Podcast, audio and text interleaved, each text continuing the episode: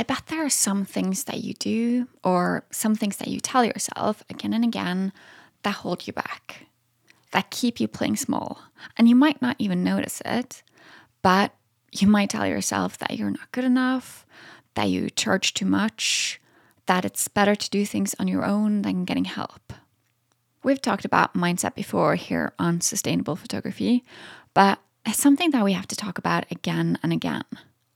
Some things you do are automatic. You just act on impulse. You just think without thinking about what you're thinking about. And some of your thoughts are not helping you.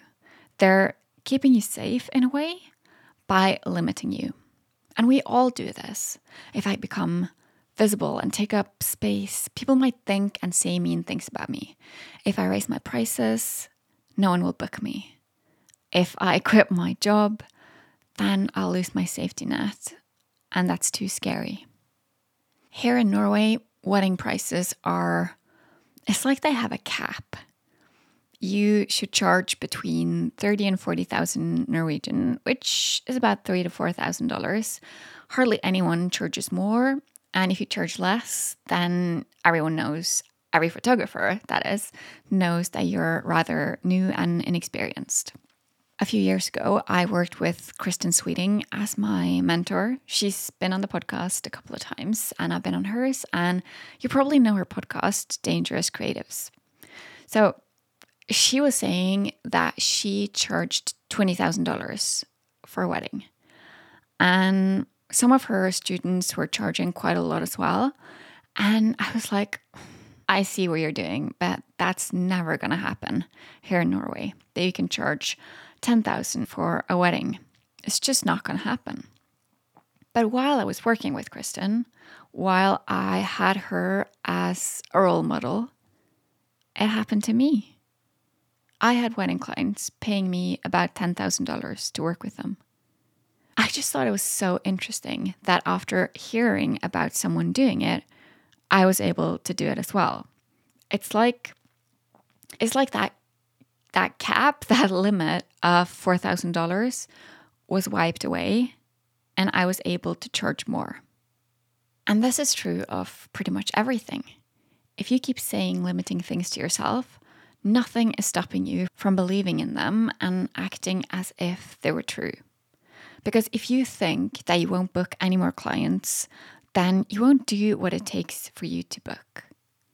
You're probably not going to do much marketing you'll hold yourself back because what's the point?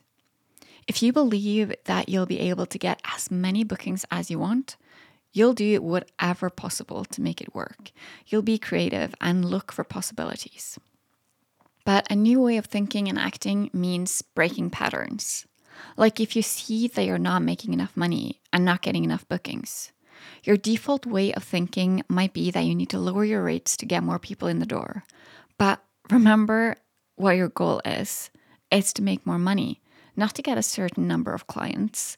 And it's very likely that raising your rates and aiming for fewer clients is easier rather than the opposite.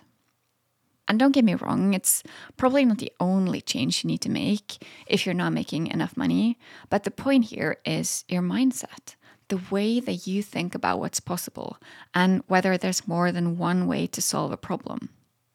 But how can you snap out of your automatic thoughts of what it takes to make it, of pricing and sales and being visible and of making money? The first step is to be aware of your thoughts and your beliefs, and then focus on what you want to believe. Is it easy? No. It requires you to put in an effort. And this might be an ongoing struggle in your life and your business. So, to help you out, I've made a mindset training workbook that you can download. Just go to ingvildkolnes.com slash mindset to get yours. Think about it. Who do you spend your time around? What input are you getting during the day, week, year? If you're hanging out with people who think making money should be hard work and only bad people charge money, and the more you charge, the more greedy you are, or that it's impossible, or at least very hard to make money being a photographer, then that will influence you.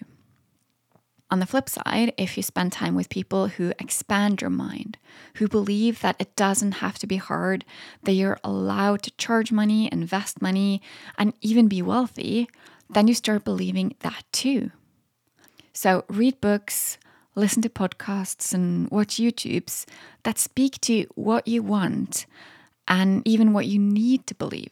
Find new friends and create a network of like minded so you can build each other up instead of down. I speak with a lot of photographers and hear a lot of people's thoughts. One thing that I hear a lot is why will it work for me when it doesn't work for this or that photographer around me? Usually naming some names. And my clear recommendation is to find someone to look up to that is making it work, that is doing what it takes. Because honestly, most photographers I see have too low prices to make a decent living. Photographers in general aren't really business people. Neither was I a few years back. So, by all means, there's no judgment here.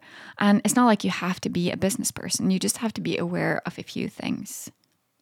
So, my wish for you is to take an honest look at yourself and your business to see what might help. There are many things and thoughts that might be holding you back.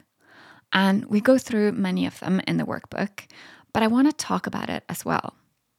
And let's start with money.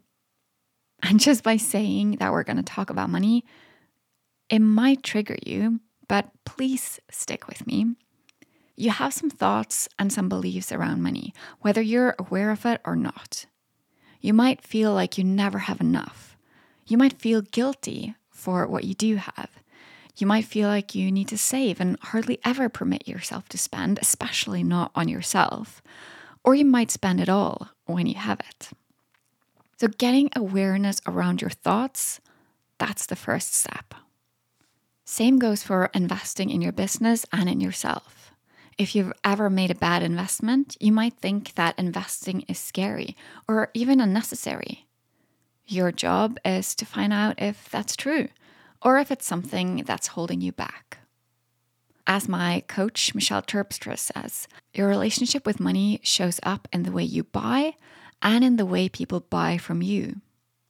That means that if you're scared of spending money yourself, it's likely that people find it hard to spend money with you as well.